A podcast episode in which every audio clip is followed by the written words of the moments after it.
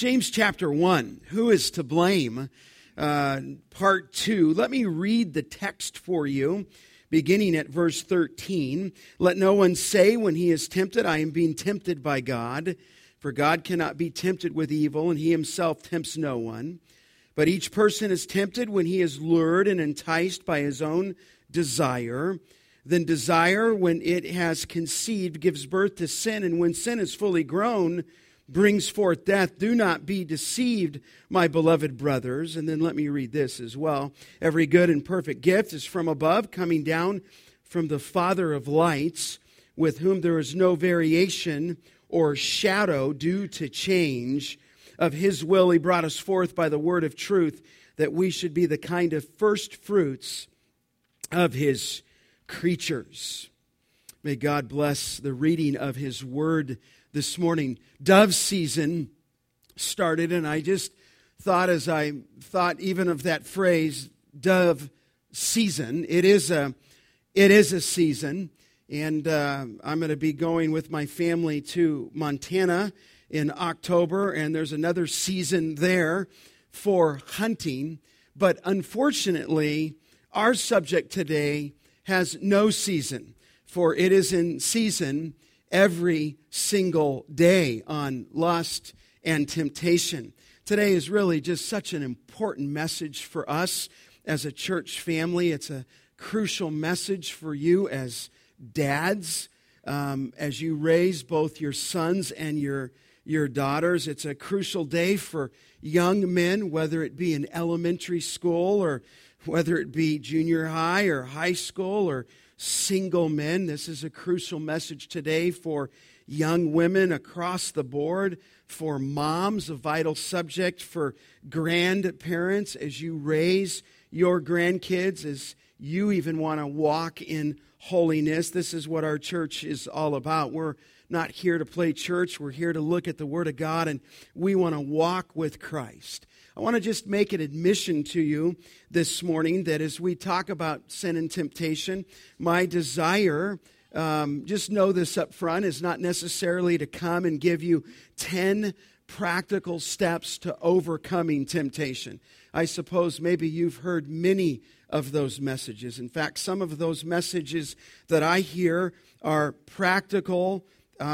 They're okay, but I think sometimes I've walked away from some of those not necessarily connecting or not necessarily understanding how this deal operate. So I want you to know that my aim this morning, I'm going to qualify this, is not to be intensely practical. Give me a little leverage that way. And the reason I say that is I don't think James is directing the text to that end. I don't think James is trying to come at us and say, here's a paradigm to overcome lust. Here's a paradigm. He will tell us that later in this chapter, but not right here this morning. In fact, James wants us to understand from the text how lust and temptation work. And it's almost as though he peels back the curtain here, peels back the lifts up the hood, if you will, and rather than just putting the key in the car. And you don't understand how necessarily, some of you do, how that car works, but probably a good 80% of you don't understand. You just know when you put the key in, that engine works. Well, this morning what I want to do is not just tell you to get in the car, turn the key on. I want to tell you from the Word of God how the engine works. Some of you no doubt went out dove hunting this morning. You took your gun, you probably put your shells in the gun, but you might not have no idea how that gun works, how that gun shoots. You know there's a shell, you know that it comes out the barrel and so forth, but you don't understand how that firing ring works and the powder works and how the hammer, I don't really understand either, don't act like I'm telling you. But what I want to do today is in this illustration, I want to tell you how the gun works. And hear how this subject of temptation and sin works. Now, you remember as we look to the text in verses 2 through 12, God has exhorted us there, in so many words, to endure life's trials. He said in verse 3, you remember there, that the testing of your faith produces steadfastness, or it produces endurance. He, if you will, bracketed that section. Look down in verse 12 where it says, verse 12, blessed is the man who remains steadfast, and so, or who remains under that thought of endurance. And so he exhorted us in 2 through 12 to endure, to remain under the weight. Now as we come to verses 13 through 16, he is exhorting us to reject temptation. Now remember, the two main features that we've looked at so far in James is that in 1, 2 through 12, our faith, if it's genuine, is tested in trial. And now we're saying, secondly, from 13 to 18, it's tested in temptation. And what he does in verses 13 through 18 is give us two truths, okay, that reveal the source of man's temptation. That's the first truth. And then in that process of revealing the source of temptation, he corrects any erroneous views about God's character. And we'll probably look at that in 2 weeks, next week, with the ministry fair. So there's just two truths here in 13 through 18. First, the source of temptation, and then secondly, we'll look at the character of God. But we begin that 2 weeks ago on the source of temptation. The source of temptation. And the reason I call it the source is we are answering this question from the text: where does temptation come from? Where does it come from? And then under here, the source of temptation, we're looking at these three key statements that unlock our understanding of man's temptation, okay? And the first one was the rejection stated. You remember a couple weeks ago in verse 13, let no one say when he is tempted, I am being tempted by God. There is a very strong rejection. Let no one say, let no one utter the thought, let no one think the thought, let no one ever even directly or even remotely ever say that in the context of a trial, and in this text here, a temptation, that you are being tempted by God. And so here's the source. The first thing he says, there's a rejection. Some people evidently were saying, God, you are responsible. And so James just clarifies, let no one say either directly or indirectly. You say, well, why does he say that? Well, from there, the rejection stated. B was the reality clarified is there in verse 13. Here's why. It says, for God cannot be tempted with evil. There's the reason given. And we touched on that his character makes such a thought impossible. In other words, God can never, verse 13, tempt anyone to sin. And here's why. Because he himself, in his holiness, in his character, in his nature, can never tempt anyone with evil. It's impossible. And I think we well know that evil repulses God.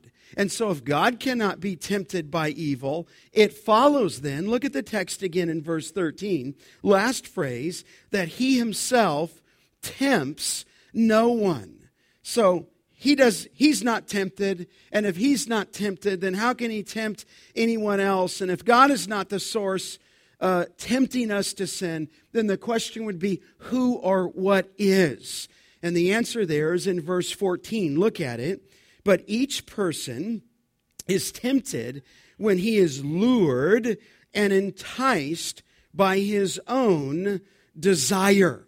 And so I took you from that reason given, and here's where we left off, at the reality clarified. The reality clarified. In other words, James is making his argument here almost in the court of law that God certainly is not the source of your temptation and my temptation. In other words, if you have greed that comes into your heart this week, if you covet this week, if you make your family an idol this week, if you become enamored with the world this week, if you greed after what the world has and your eyes covet what you see, and this ugly thing called pride enters into your life, James is just saying here, by the authority of the Scripture, that temptation does not come from the character of God. He clarifies the reality, and in essence, verse 14 there says, it's our own desire, okay? Here's the real reason for temptation. The source of temptation, as you can see it there, if you underline that word, is our own desire. The NASB says it's our own lust, okay? So desire is simply another word for lust. Now, here's where we begin to go, and here's what I just want to tell you. In fact, I would say that what you do with this message in the next 1 to 3 years will tell me the whole difference in your life. What you do with this passage as a dad, what you do with this passage as a grandmother, what you do with this passage as a mom could be the greatest difference maker in your life. And I really want us to understand what's at stake here. Because what you're going to see, and this will come out, is sin as a category, okay? As a category. In fact, look at verse 15 just for a second. It says, then desire, when it has conceived, gives birth to what? Sin. Now, you know, and I know, what is sin? It's the missing of the mark. God's standard is holiness. And any time we do not obey his direct commands, we sin. And so here, James is going to show us the process, the path in which sin operates. So rather than me just telling you, here's 5 practical steps, no, I want you to understand what's under the hood, if you will. I want to tell you, biblically, you don't have to be a psychologist to know this. You don't have to be have your PhD. I want to tell you what the Bible says, how sin works. And here's my bold statement. It will work this way every single time. So if I come and give you just 5 practical steps of how to overcome it, you can see that. But if you don't understand the inner working of it, you might never overcome it. And let me just say this to you. My heart as your pastor is I just want you to understand how this works, because you're going to counsel people who are right here. So remember, on our Sunday, we're gathering to edify. We scatter to evangelize. But as you talk with people, as you disciple people, as you put your arm men around young men and women, as you put your arm around young women and older women, as you train younger women, I just want you to understand how it works. And I would say that this subject doesn't just address men, if I looked at it from a sinful physical side, because the reports I get from the Christian colleges across the nation is that there's more pornography that goes on through women's laptops than men's, if you can believe that, okay? So I'm not trying to just say this is a man issue on the physical side, okay? This is an issue for all of us. And I promise you, no joke, and you know this, your kids will get involved at some level, at some point with this stuff. In fact, they already have it in their sin nature.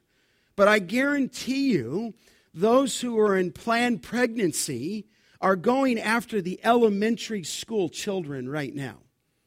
So we need to be forewarned and forearmed, but rather than just offering you, here's 5 practical steps, let's lift up the hood, let's take the gun apart, and let me show you how it will work, and it will work this way every single time.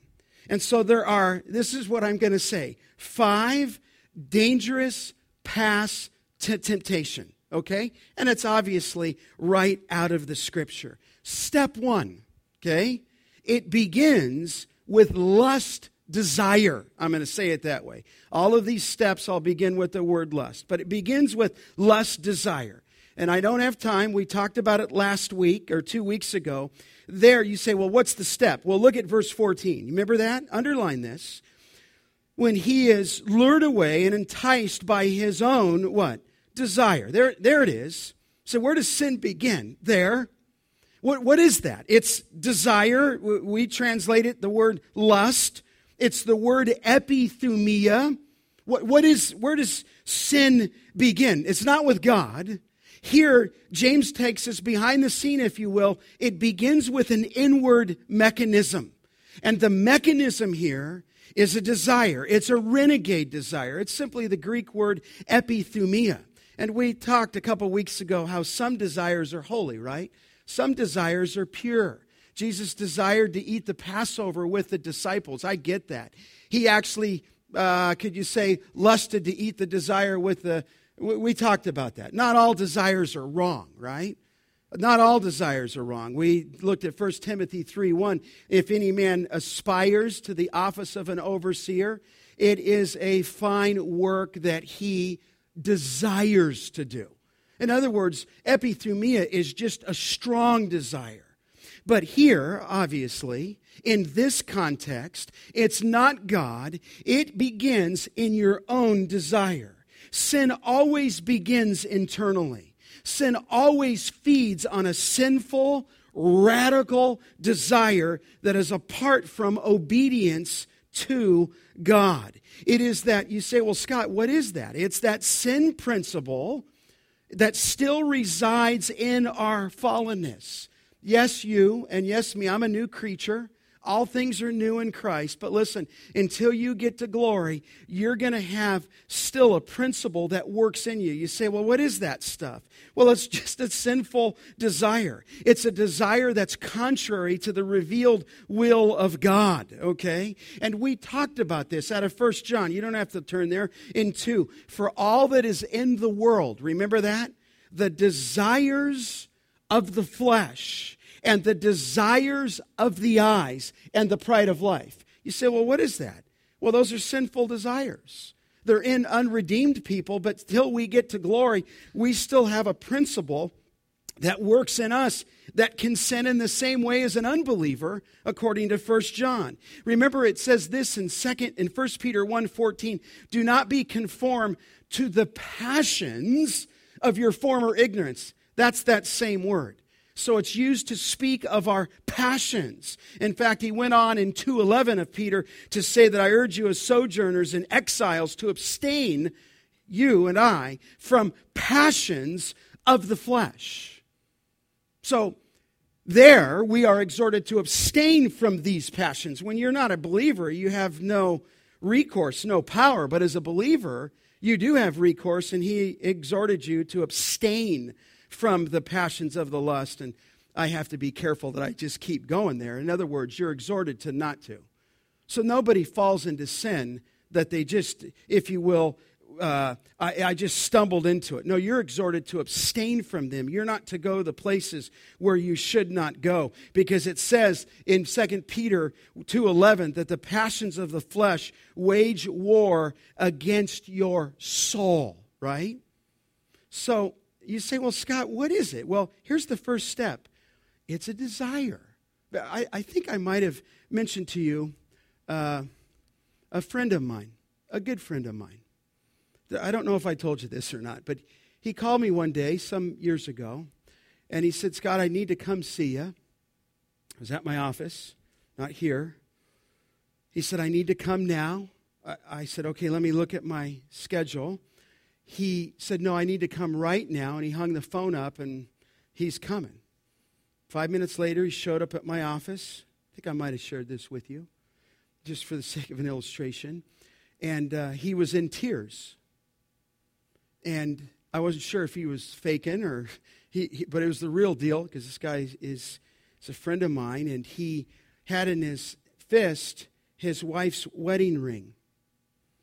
And he slammed it down on my table, and she had just given it back to him 15 minutes ago and said, get out of my house and get out of my life, and we're through. I said, what happened? Well, as she went to get on his laptop computer, all this filth came up. I don't quite know what that means, but it started to pop up on the screen. And instantly, she knew the problem with her marriage. And long story short, her husband was looking at pornography for a long time. So what would he do? He'd travel. He'd be away on the weekend. and he would look at pornography a lot. And so once she found this, she took her wedding ring off, gave it back to him. He came down and said, and he's just in tears. Now listen, the reason I share that with you is, what do you do with a guy like that? How does that begin? What happens to that guy? Well, you don't have to be too smart. Here's what happens. He's got a sinful, it could happen to anyone. A desire comes into his heart and into his mind and into his thinking. That's where it begins. I suppose the computer is external. That's secondary to what's going on in his mind and in his imagination. But listen, you say, where does that begin? It begins with a sinful desire. That's step one. God's not the one to blame. God didn't put him in the wrong place. God wasn't tempting him towards sin. He made some choices. He exercised things. He chose to give in to a desire and partake of sin. But listen, that's how that stuff works. You don't have to look back and crawl totally back into his upbringing. He doesn't necessarily need a counselor to help him understand why he does that. That is a sinful desire. Forget that. You could have a desire, ladies, for greed, for comfort. You could covet someone else's home and covet someone else's house and covet someone else's bank account and covet someone else's clothes and covet someone else's lifestyle or covet someone else's marriage or children, and on it goes. You say, where does that begin? Inside. And it begins with a desire that is contrary to God's will. You say, well, where does that desire come from, Scott? If I'm a believer and I'm a new creature, listen, you could be a new creature, but I'm telling you, you're going to fight all the way to glory, right? And if you and I and our children here don't wake up to that they need to snuff out that evil desire when it begins, we'll never understand it. So here's our life. We're walking, as Bunyan said, on our way to Celestial City, okay? And we're walking on a precipice like this on our way to what he called the Celestial City. But he said, we're moving through this place called Vanity Fair. And as we walk through Vanity Fair, there's stuff on our right, there's stuff on our left, there's the world's, and it's a graphic picture that he gives. But listen, even before you get to Vanity Fair, that stuff's in your heart. And so the real issue and the real place to begin to deal with sin here is at its desire, okay? But doesn't stop there. Step two is lust, deception. Deception, if you will, the inward mechanism, here's how it works every time, leads to an external deception. Look at the text in verse 14.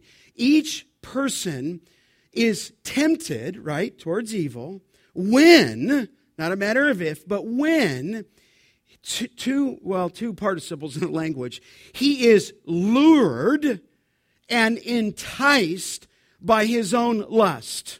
Here's what will happen. It begins with a desire, okay? Then that inward mechanism grabs hold of an external deception. And what happens, look at the text, underline that term there. You are lured. Lured. What do you mean lured? The NSB says carried away. And the word here is strong. It means to drag away. In other words, you're moving, and then all of a sudden, sinful desire comes in, and you're drugged. You're pulled, and it's in some places, kind of a violent dragging away, watch this, always from a place of security. It is a forceful dragging. In fact, the word here expresses the intensity of the lust drawing out the individual towards the object desired, lured. That word was used, and you understand this, in connection with fishing, okay? A lure is used, fair, to deceive a fish out of its safe what? Retreat. I do it all the time on the Kings River. There's my two fishing buddies right over there, the Bing and the Bomb. We take our fishing pole out.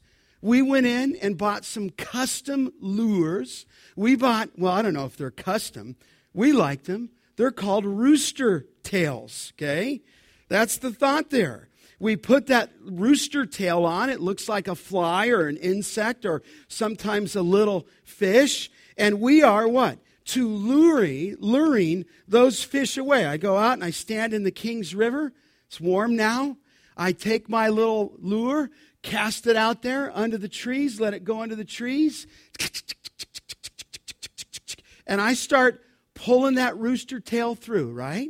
And as that rooster tail, you get how it works. It's got feathers on it. It's got a little spinner to catch the sun. It reflects off the sun. It's coming through. What am I doing? This fish is safe.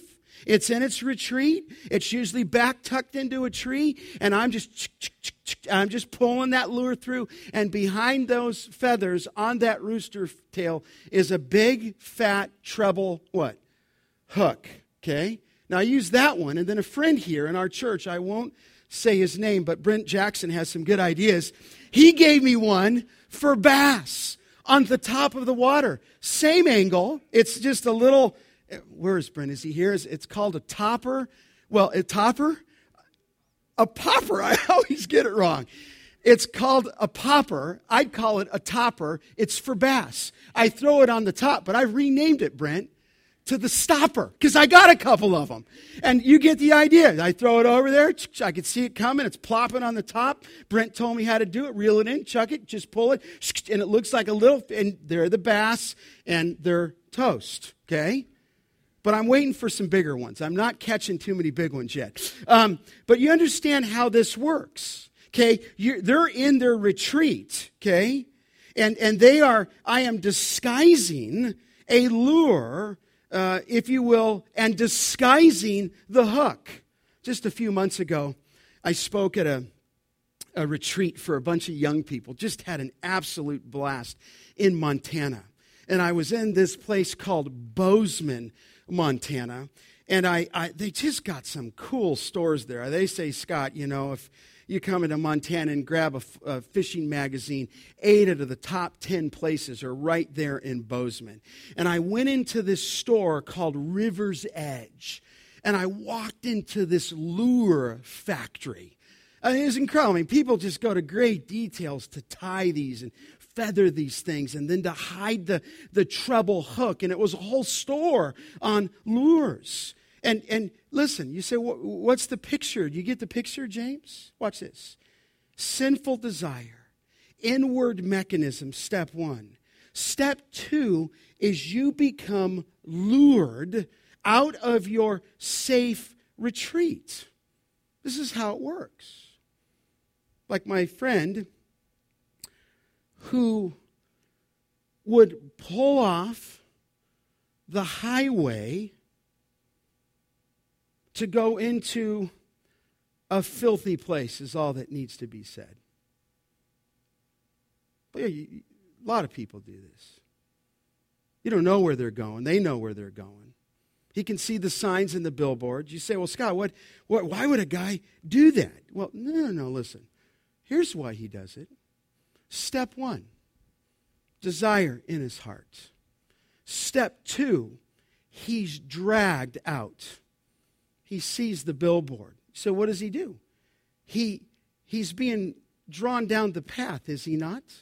In fact, just for the sake of a word, look what James says. He says, here's how it works, and this is still step 2, okay, under deception.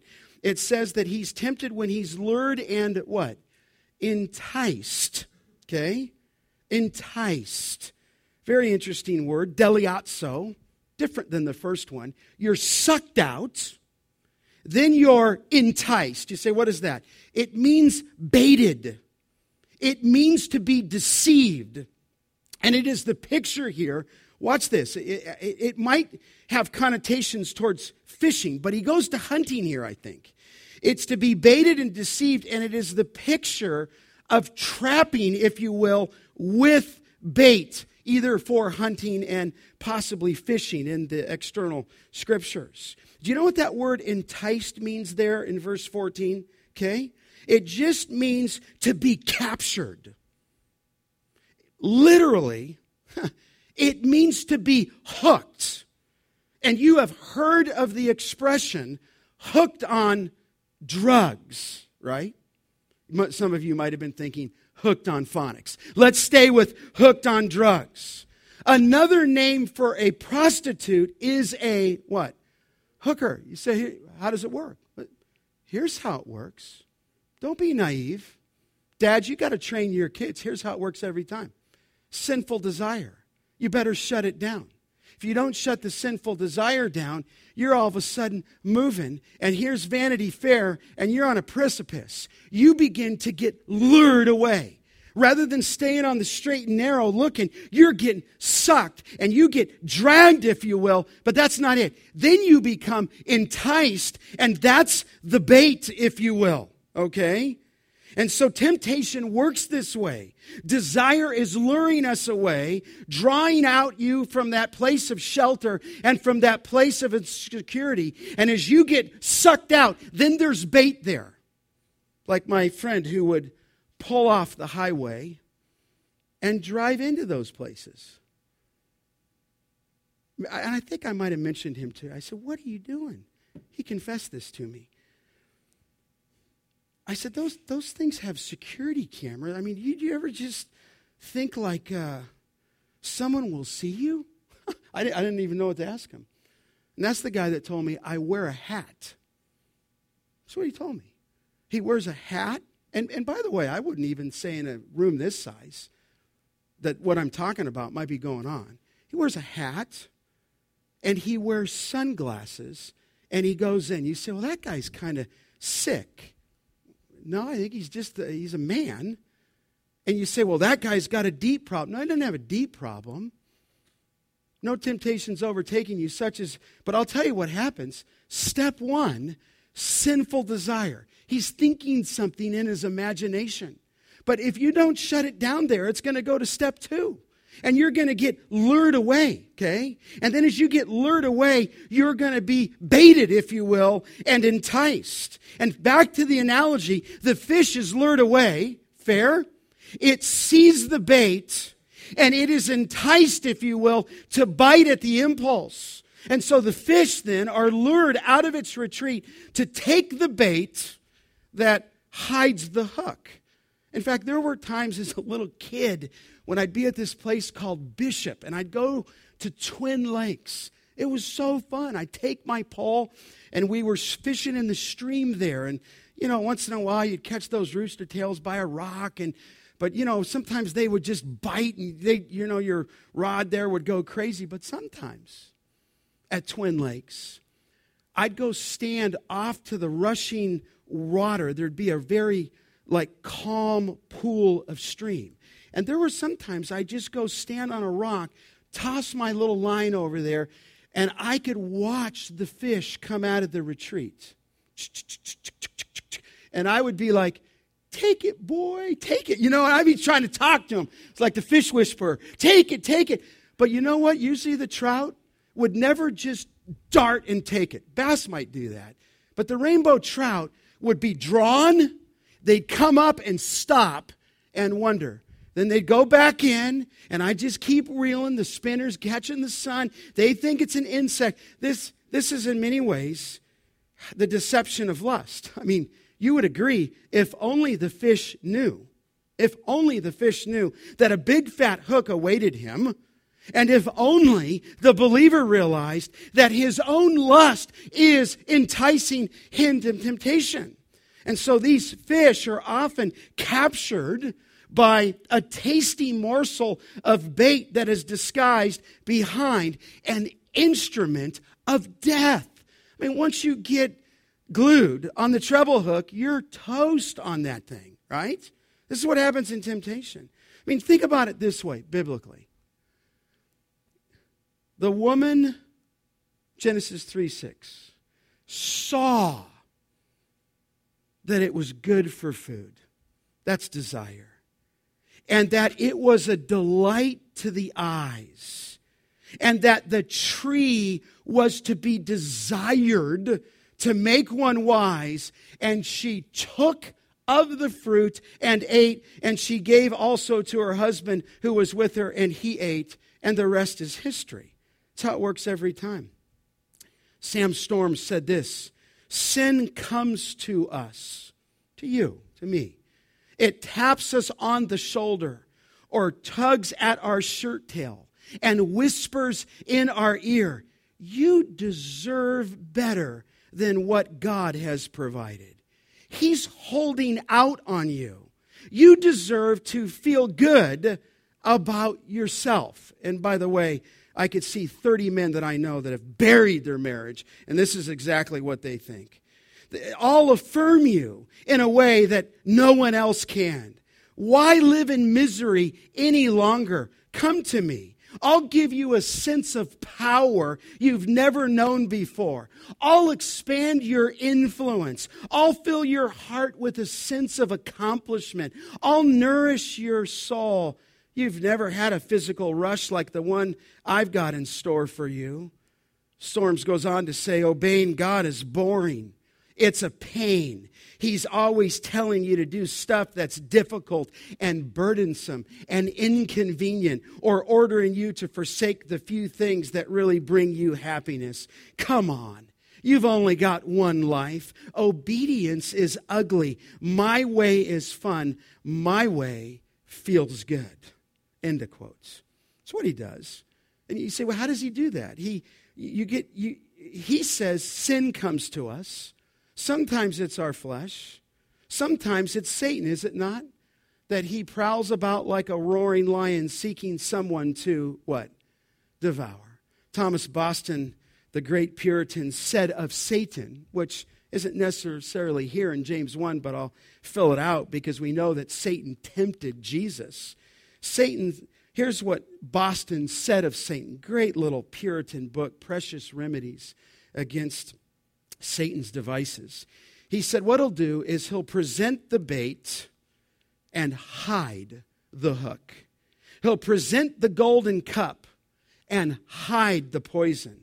He'll present the sweet, the pleasure, the profit that may flow upon the soul by yielding to sin, and by hiding from the soul the wrath and the misery that will certainly follow the committing of sin. By this device he took our first parents. And the serpent said unto the woman, you shall surely not die. Here is the bait, Brooks said, the sweet, the pleasure, the profit. But oh, he hides the hook, the shame, the wrath, the loss that would certainly follow. Wow. Listen, we just need a reality check this morning. Hey, step one, desire, lust. Step two, deception, painting sin in lustrous colors, but hiding the hook. But then there's step three. I wish he was done, but he's not. Then, do you see it there? Verse 15. Then, in fact, you might want to just stop there. See, Scott, you're going to just stop on one word? I guess so, yeah. Why? Because it's the Word of God. Every word is inspired. You say, what does the word then mean? Well, take it with me in the context that it points to a sequence, right? You take the bait, then something else happens. You say, well, what happens? Look at verse 15. It says, then desire, when it has, what? Conceived, gives birth to sin, okay? And so he switches the metaphor from fishing, hunting, to the metaphor of conception, birth, and labor. So sin starts with lust, desire, something you saw, something you desired, something you wanted to covet, some greedy aspect. Then deception steps in, step two. And it lures you away, and it entices you with the bait. Then, third step, lust finally disobeys. So thirdly here, Lust, desire, lust, deception, lust, disobedience. You say, well, how so, Scott? Well, look at it again. When it has conceived, okay? Now follow me here. The desire, sinful desire, that goes unchecked conceives. Fair, you can read it. I read it. It gives birth. And it gives birth to something. What is it? Look at it, verse 15. It gives birth to what? Sin. Now let me just explain something under step 3 here. Desire itself is not sin. Let me rephrase that. Temptation itself is not sin. Fair? Yes or no? Jesus was tempted in all things and yet without what? Sin. Temptation is not sin. It's what happens in the mechanism after that. I mean, I suppose if you take every thought captive, what you feel might be a desire as you're walking on the precipice can be taken captive to the obedience of Christ and you keep going. But watch this. Desire's not sin, but sin, listen, this is theology, occurs when sinful desire leads to deception, and then you take the bait, and therefore you disobey God. So what do you mean disobey? Listen, when the will is engaged, disobedience occurs. Temptation itself is not sin, thus the example of Jesus. But when temptation is yielded to, it becomes sin, and you miss God's standard, and there is a moral wickedness. Now, I would want to clarify one thing.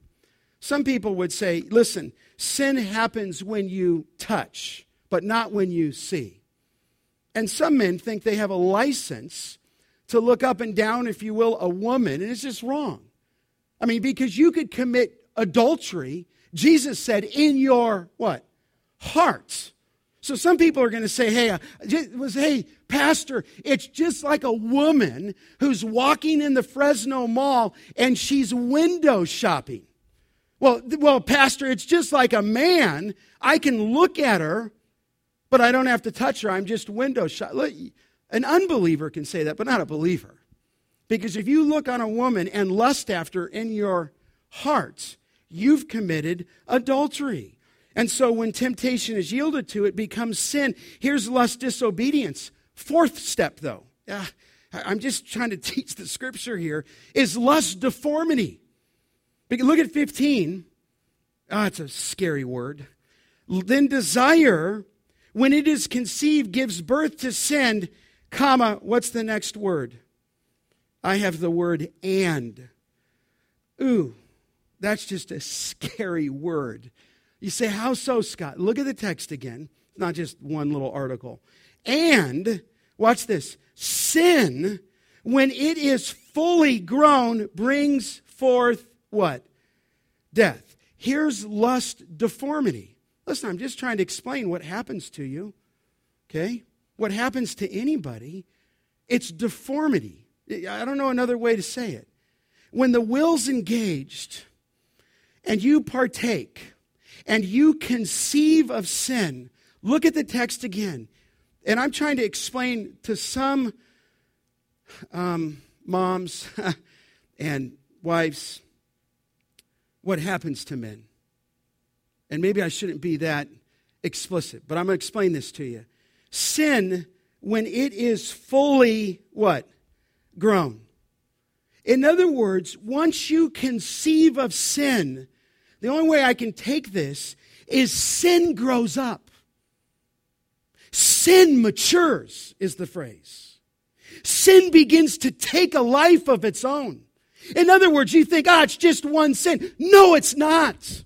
You begin to engage the will over and over to the point that it is a deformity taking place. And it will take you farther and faster down the hill than you will ever want. It will begin to take on a life of its own. That's what the text says. It will fully grow up. It will fully mature.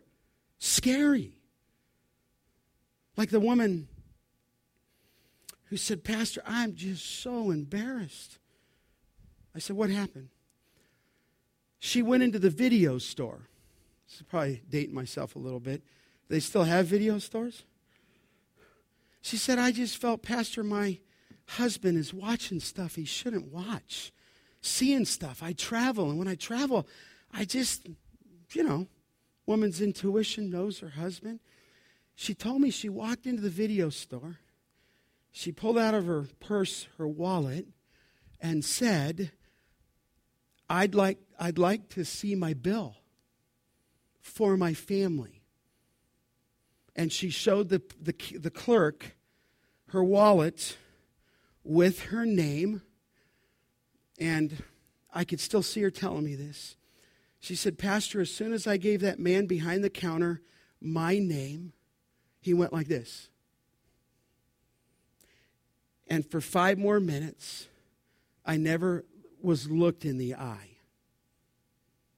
Say, why? She recognized the last name of her and recognized her husband's last name. And he instantly knew what he would rent, if you will. Okay, not talking R-rated movies. And he could never look her in the eye. You say, well, what happens there, Scott? Back it up. Sinful desire. Deception takes place. Disobedience occurs. And this is scary. You think, I'm just done. Well, no, you may not be done. Deformity sets in apart from confession, and it will take you down a road you don't want to go. So listen, we don't want to play with sin, do we?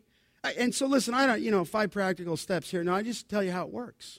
And if you know how it works, then maybe you can cut it off at the pass before it begins. And I think of that couple, and I want to be careful because you never want to violate a confidence. That was at the beginning of the counseling time.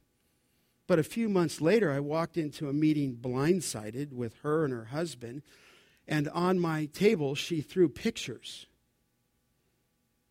Not like bad pictures. Well, it was bad, but not explicitly. Well, let me explain. She hired a detective on her husband. There's a big trust factor when you don't trust what your husband's doing. And she picked up her phone and hired a private eye. And he began to sit across the street and take pictures of him where he would come out. Now, he said that he was coming out with business associates. But I'm telling you, I don't think those women were dressed like business associates. Say, Scott, why'd you tell the story? Here's why I'm telling you. Computer won't last. You'll go to something else. And then when that something else no longer satisfies you, you'll go to something else. And before long, it won't be the eye engagement only. It will begin to take a life all of its own. Listen, I'm pleading with you, moms.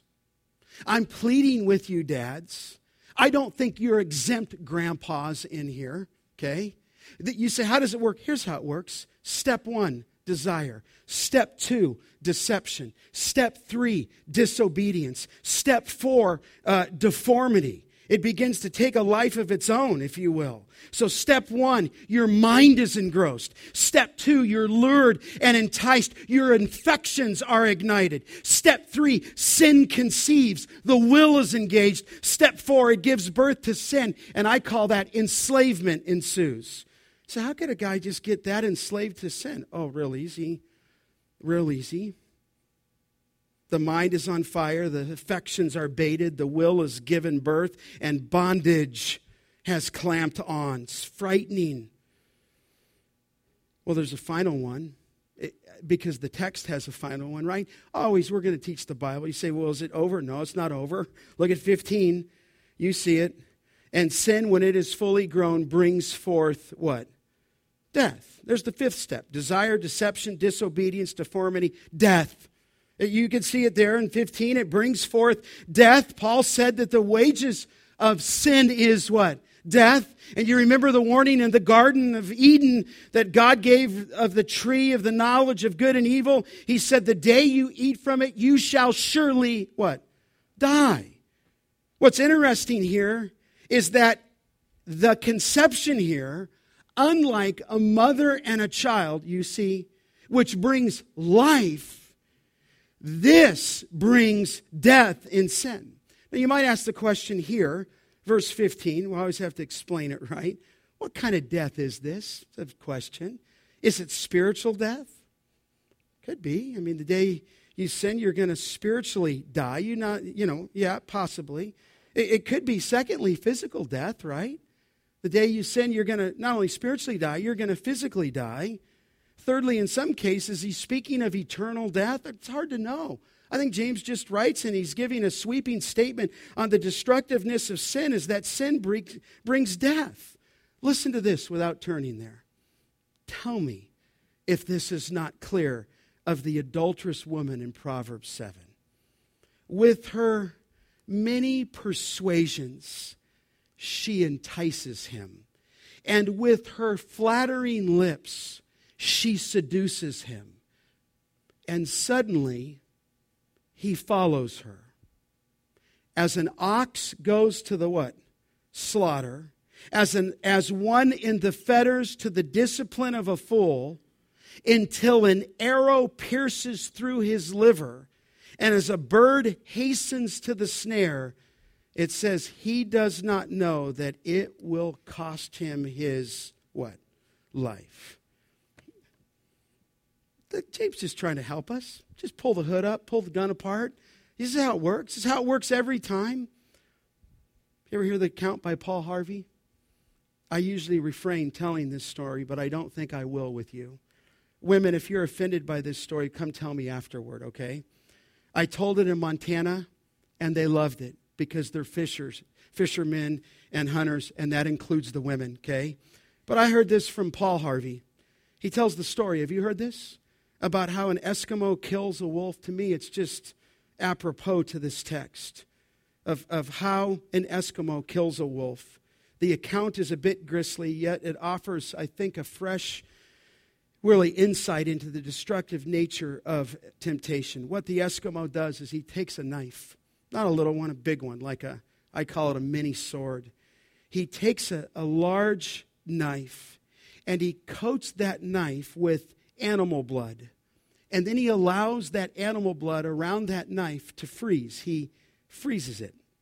Then he adds another layer of blood, and another layer of blood, and another layer of blood, and another layer of blood. And you understand that knife, that sharp instrument, is completely concealed by the frozen blood.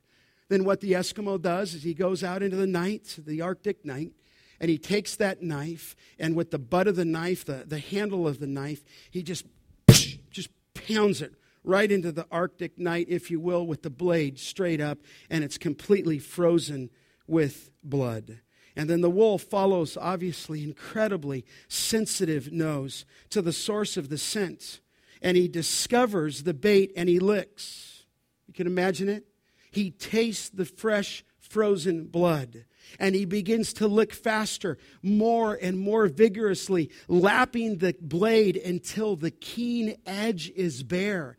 Feverishly now, harder and harder, the wolf licks the blade into the Arctic night. And so great is his craving for blood that the wolf does not know or notice the razor-sharp sting of the naked blade on his tongue, nor does he recognize the instant at which his own insatiable thirst is being satisfied by his own warm blood.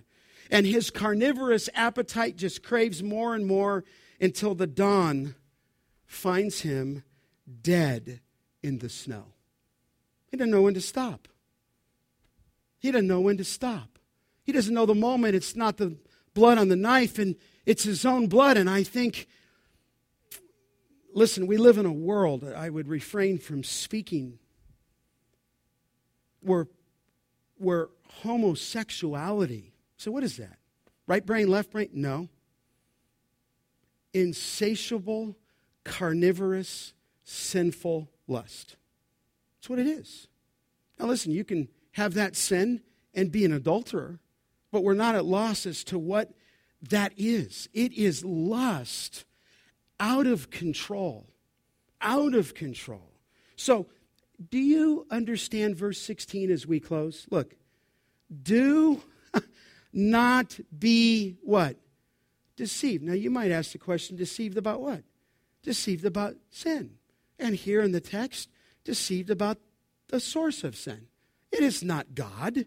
It is desire that leads to deception, that leads to disobedience, that leads to deformity, and leads to death. It is not God. It is not your spouse. Here in this text, it is not the devil. You say, where does it come from? Jesus said, remember? Mark 7, Matthew 7. For from what?